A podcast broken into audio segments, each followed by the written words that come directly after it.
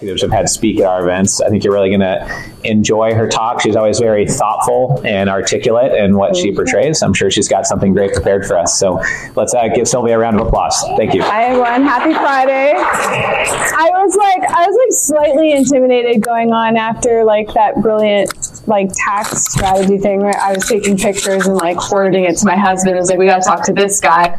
And then going on after Carl, it's like, wow, he's so serious. He's got like such a serious thing that he's going to deliver. And I am here to talk about the softer side of the business. So I was like slightly intimidated going on after these two guys, but then I realized that Carl and I actually have something in common, which is we both hate to sell. And I, I hate selling. I think like everyone would do so much better in this industry if we all just stopped selling. Like everything that you think you're doing to sell is actually not working anymore. Sophisticated investors hate being sold to. And that really came across to me. It's like I I really could resonate with the authenticity of Carl. You could feel he's a man of integrity and he um, inspires trust.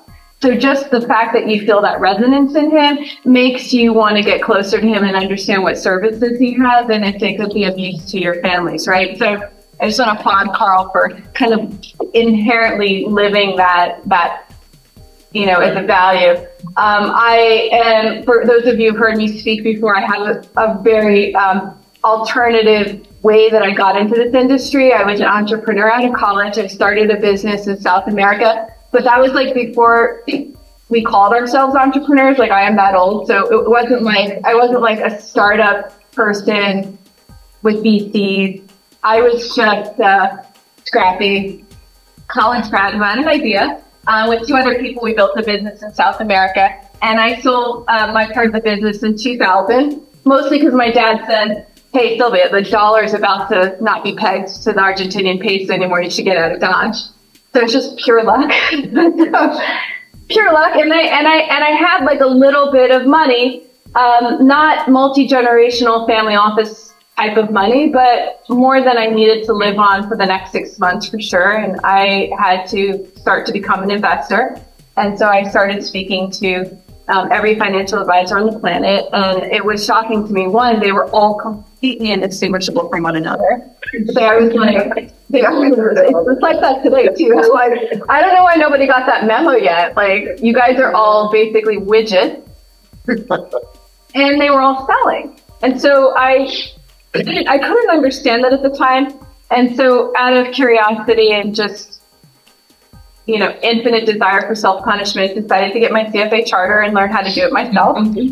It was hard for me to do it, but I, I managed to get through that until I was myself at the level where I was managing billions of dollars for family offices. Um, today, I am still in that role, and I so I've done kind of everything at this stage. I've been a fund manager, I've been a CIO, I've been in private banking. I've kind of seen the whole entire ecosystem from different angles. And one of the things that has been a really important question for me is what makes a good investor, um, as opposed to just a lucky investor. And I think that when I heard that everyone was talking today about diligence and what are sort of the next generation ways that we're looking at diligencing specifically private investments, I wanted to talk about the psychological aspects of diligence.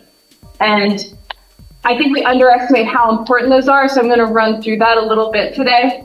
And one of the things that I felt kind of confirming for me as I was driving here, I live in Miami, I was listening to a podcast with Marc Andreessen. He was on the Rick Rubin podcast recently, which I highly recommend. It's a fascinating interview.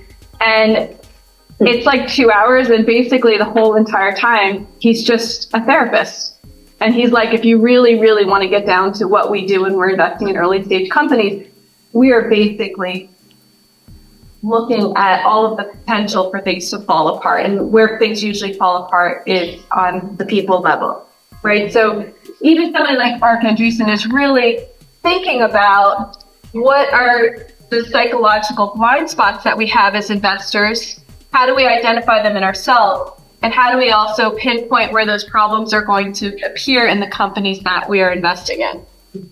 Okay, so getting to that place, there's a lot of women in this room, so I'm glad to see that, was not easy for me. I think that we tend to think of this part of the business as something that is not critical.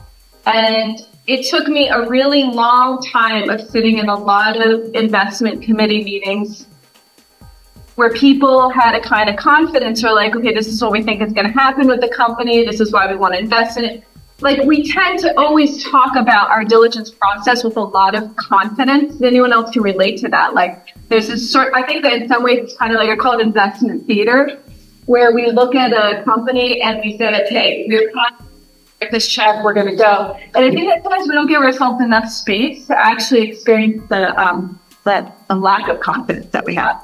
Like the fact that we sometimes really don't know what's going to happen. So a lot of what I'm going to share with you came from me just being honest with myself, sitting at those tables, say, why does everyone else have so much confidence around this diligence? I don't have that confidence. And once I was willing to sit in the unknown, I began to develop these other skills, which I'm going to share with you today. So there are a lot of studies um, around bias in investments. So if you look at some of the um, historical studies, I'll share with you, if you look at, for example, people living in the Great Depression who were suffering through certain kinds of economic trauma, um, those people invested far less in the stock market over time than other generations did, right? So people who lived in periods of higher inflation will continue to invest as if there's going to be high inflation. Um, there's been studies done on people who were young during the Korean War that even they became more risk averse as they were in their 50s. So we, we know that different emotional things that we've experienced will create bias in ourselves of investors, if, if we're investors, right? So let's go through some of this is like CFA um, 101. That shouldn't say recency bias. That should say recency bias. So recency bias, um, this is your short-term memory winning out over your long-term memory. So it's a tendency to believe that what happened in the recent past will continue to happen. The best example of that is if you flip a coin three times and it's always head, your mind's going to play a trick on you and it's going to say the probability is higher towards heads, even though the probability remains 50-50. So that, you know, it's not something that's logical, but this is how our brains work. It's how our brains have been programmed to work. And then uh, the next is confirmation bias. So confirmation bias is basically we're always looking for something to confirm the set of beliefs that we already have. Um, one of the ways that this is kind of prevalent in culture today, when we think about which media we choose to tune into, we're going to always pivot to the media that we know is going to confirm the bias that we already have around our particular worldview. The cost fallacy. So this is the one where you're an hour into a movie and you keep watching it even though it sucks. yeah, this is it's hard. It's just this is a hard one, and and I'm sure all of you who are really active investors, I'm sure you've faced that moment where you have a uh, choice to double down on an investment um, to save it essentially, or if you're going to cut the cord and let the company fail.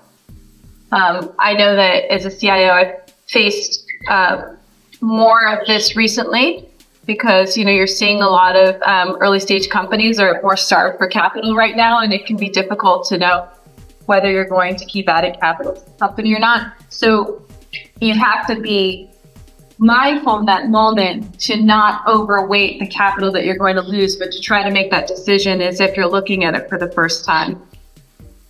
Uh, negativity bias. So this is something that is actually hardwired in our brains. Um, you know, think about yourself. Do you identify as an optimist or a pessimist? So I'm, I, I guess you guys go, I'm an optimist. Like you could probably just guess that by hearing me talk. So I'm, I'm going to have, I'm constantly doing what my husband called sunny siding. So I'm always trying to find like the bright side of any kind of difficult situation. But our brains are actually more entrained just from a biological basis to overweight negative news over positive. So we actually will tend to put a lot more importance on something that's negative that's happening. And this creates also investment bias. Yes. Why do you think that is? I think it's because it kept us safe, you know, as we're evolving. So maybe attribute that to no one wants to be wrong. And by right, by being an optimist, you can be wrong, right? But by being a negative, by basing your foundation for your decisions on negativity, you're right. Because you're right about being wrong, which makes you right. I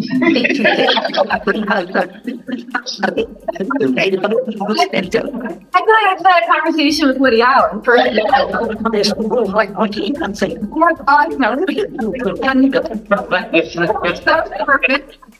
um, so yeah, I mean, I think that uh, this, this, like a lot of this is going back to just what neuroscience is discovering about how the human brain works, and because we have had to keep ourselves safe over thousands of years, we tend to overweight negative events in our brain over positive events. Um, and then this is my favorite, the illusion of control. I actually couldn't believe that that's like a bias that you can find like in books because I just thought that that was like a problem of the entire human condition that control. But this is actually a bias that we find in investment making. And this bias is what leads to overtrading. Um, if you think it's kind of like you can you can think about a lot of Wall Street suffers from this. There are a lot of um, fund managers who have this kind of like illusion of control that they actually believe that they have more control than they than they really do. Mm-hmm. So it, it can be a little uncomfortable to try to face that inside of yourself and say, you know, what would I do right now if I didn't think that I could control the outcome? How would I allocate my capital differently?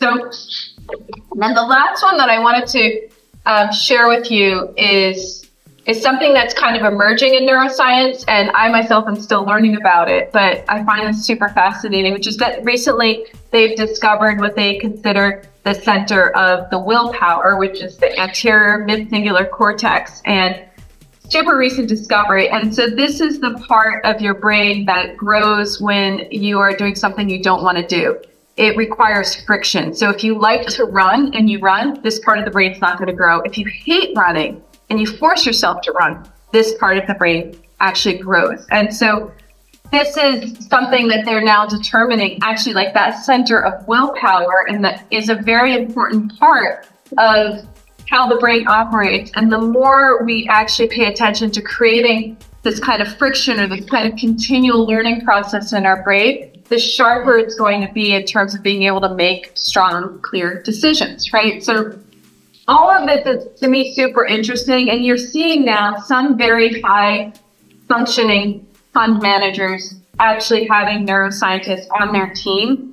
Uh, I know of one family office in particular in Miami that works with a neuroscientist and they're studying each of their decisions as they make them so that they can basically start to have attribution that is um, a little bit deeper than they had before. So, like, why did we make these decisions the way we made them? Did it work or did it not work? And then having the neuroscientists help them to understand what they could do better or differently next time.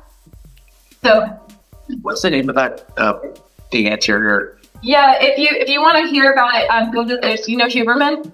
He just did a podcast with David Goggins, and they they get into the but in a different context it just relates to like longevity and wellness but it's a anterior midcingulate cortex so yeah now what what can we do about it if you could consider the fact that our state of consciousness changes the quality of our decisions, whether you're an allocator or you're an investor or fund manager.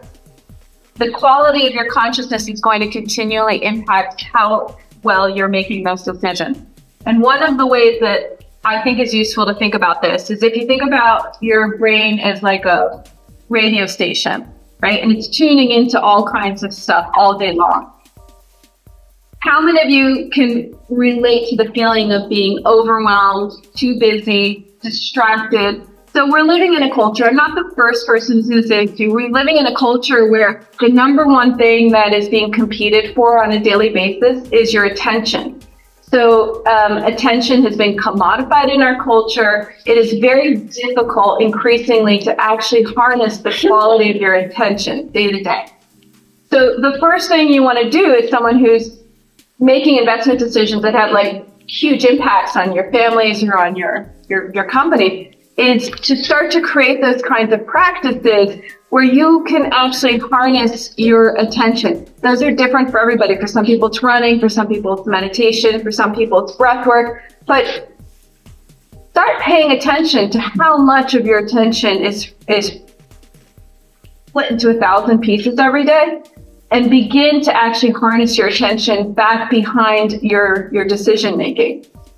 So one is really the cultivation of the field of your attention. And then the second is paying more attention to what else is competing for that bandwidth in your past. Everybody has things that they're carrying from their past, whatever trauma, difficulties you've had. It seems like they're not relevant. They're completely relevant to how you're making decisions because all trauma is doing is it's creating static in the back of your brain that's occupying bandwidth and if you begin to work through that with whatever tools are, you know, natural for you, you actually will amplify the quality of your consciousness when you're making decisions. So you want to look at all of the ways your attention can be focused, but the main thing that you're really trying to do when you're making decisions and you're really doing your diligence is you're looking for what is called coherence. So I'm not the person who invented this word coherence. Um, this comes from the work of Joe Dispenza. If anyone ever listens to Joe, he's, he's amazing. He's like really at the kind of cutting edge of neuroscience and, you know, what he's doing is quite revolutionary. But he talks about coherence. And so coherence is when we've actually made some contact with our heart, right? So when I am sitting in front of my laptop, one of the first things I do is I actually take a moment to say, is my brain and my heart in coherence right now? Am I actually feeling connected to my heart? Because your heart actually has a form of intelligence that is complementary to your brain. They do not need to compete with each other. They actually are supportive. So this, if you start to think, am I feeling coherent with my heart right now? Um, am I, is my attention focused? Am I not split in a thousand directions? Like what is my state of consciousness? And so when I'm doing my diligence now, the company, I've added to my diligence questionnaire for myself, what is your state of consciousness right now? If I have had an argument with someone, if I am feeling rushed, if I am distracted, all of those for me are yellow flags. But I need to put the decision to the side. And I am not going to make any decisions until I am absolutely coherent and centered inside of myself. And my my true belief is that if we can begin to make those decisions from this place, if we begin to even just put into our investment committee meetings more the conversation on how is our state of mind and heart and consciousness right now, I do think that that's going to enhance the quality of our diligence in our in our investment making. So that's that's what I wanted to share with you today, and I can tell you that um, at this stage in my investment career, I actually think that the more refined my state of consciousness is, the more deal flow that's going to come my way, the more capital that's naturally just going to flow through me, and the better uh, the companies that I invest in are going to going to be for it. You just described emotional intelligence. What you described yeah. And Joe Dispenza's book, Rewired, is addressing that as well. Yeah, I haven't read that book, but that's wonderful. Yeah, it's a little bit different, whole different level, spiritual. Yeah, and and I also think like this is you know this is controversial, and I certainly don't want to. I'm so I like teenagers. I'm so sensitive about saying things that are offensive and woke culture, and like, I'm super sensitized to this. But bringing this more into um, your companies and your families is going to allow for more diversity of voices at the table when it comes to investing. So, like a lot of the times, the reason why women aren't necessarily taking leadership roles in like at the core like being a true deal maker is because they are deep down inside they're wanting this part of themselves to come out where they're saying like look i don't necessarily know if I want to invest in this company, I have to actually really feel into it. And and so I think that allowing for this diversity of voices is also going to encourage more women to be in our in our industry.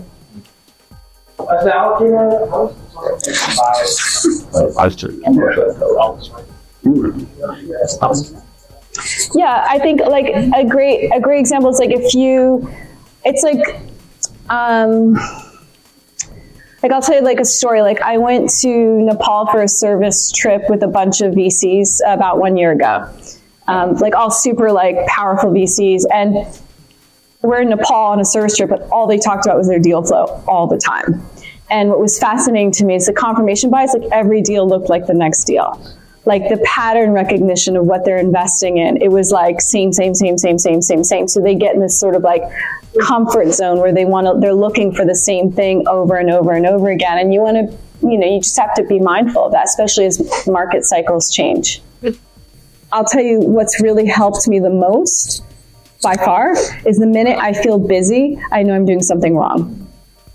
Like busyness is one of the great like viral sicknesses of our culture to the point where we even like how many times do we say how are you doing? I'm so busy. And like it's supposed to signify that you're worth something in the culture like oh i'm so busy i'm so busy. And then you're like why are we so busy? Like who invented that? Like why?